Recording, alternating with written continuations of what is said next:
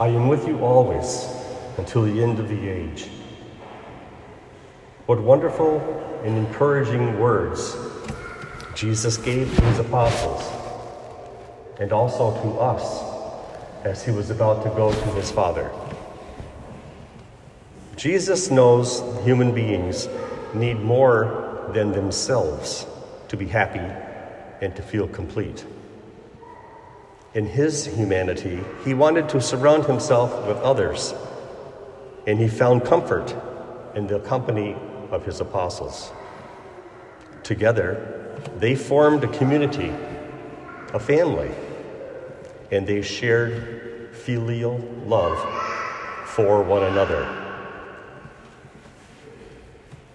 How is it possible for me to prove or even to explain the concept of the Trinity?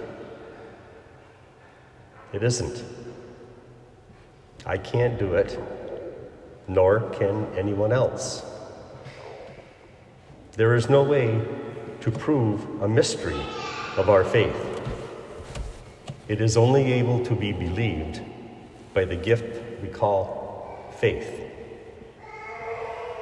There. Now, how's that for the shortest homily this year? And if you think it's too short, blame Father Stitt. He's the one that asked me to preach this weekend. Really, though, I'm not done quite yet. Although the word Trinity is not in the Bible, and there is no definitive scriptural passage that directly states the doctrine of the Trinity, of three persons in one God, we do hear Jesus himself allude to the fact that God is three persons. You just heard one of the most clearest ones from Matthew's Gospel. All power in heaven and on earth has been given to me. Go, therefore, and make disciples of all nations, baptizing them in the name of the Father, and of the Son, and of the Holy Spirit, teaching them to observe all that I have commanded you. And behold, I am with you always until the end of the age. Last Sunday in John's Gospel, when Jesus appeared to his apostles in the locked room where they were hiding from the Jews, we heard this Peace be with you. As the Father has sent me, so I send you. And when he had said this, he breathed on them and said to them, Receive the Holy Spirit.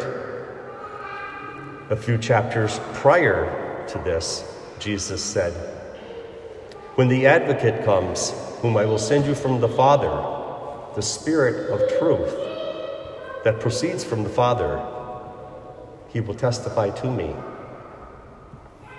So for me, it is clear and believable through faith that Jesus himself revealed God is a Trinity of three persons.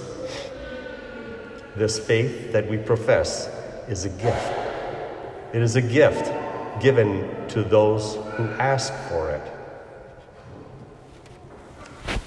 Now, what seems more important, however, to me, is rather than trying to rationalize or to understand this mystery of how God consists of three persons, is why does God consist of three persons?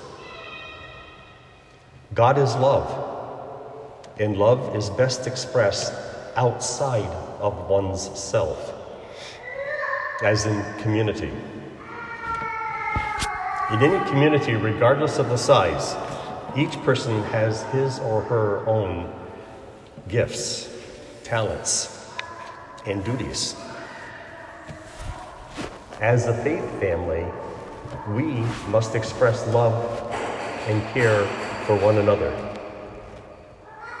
When we give of ourselves to others, the bonds we form as family become stronger. That's why we speak of giving of our time, our talents, as well as our treasure. We need one another. Jesus has asked us to care for one another. At the beginning of today's gospel, which by the way is the ending of Matthew's gospel, we heard that the 11 disciples, when they saw Jesus on the mountain where they were told to go and to meet him, they worshiped but doubted. Just like we can have doubts today, any one of us at any time. But Jesus calmed them by assuring them remember the words? All power in heaven and on earth has been given to me. They talked to him several times after he rose from the dead until he ascended to the Father, and they knew that he was not a ghost. The Holy Spirit once again filled them with knowledge and understanding and sent them forth to proclaim the good news, the gospel.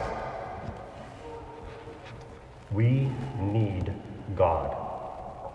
And even more important, God wants us. He wants us to serve Him by how we serve one another as community. This faith community. So, this one concept, community, is to me the best expression of the Trinity. Love, freely given, and love freely shared. It is not an explanation, but rather an expression on what the Trinity really means to us. Pope Francis, in his book, Only Love Can Save Us, which is actually a collection of his letters to his diocese when he was a cardinal, wrote this in his book, and I'll share this quote with you. Love shares everything it has and reveals itself in communication. There is no true faith that is not manifested in love. And is not Christian love if it is not generous and concrete. a decidedly generous love is a sign of faith and an invitation to faith. When we care for the needs of our brothers and sisters, like the Good Samaritan did, we are proclaiming the kingdom and making it present. When we willingly do this out of love, we are doing what Jesus asked us to do before he ascended to the Father. Remember the words? Go therefore and make disciples of all nations.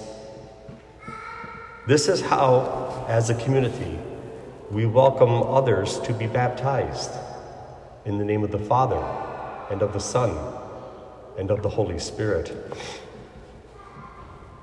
Remember and believe.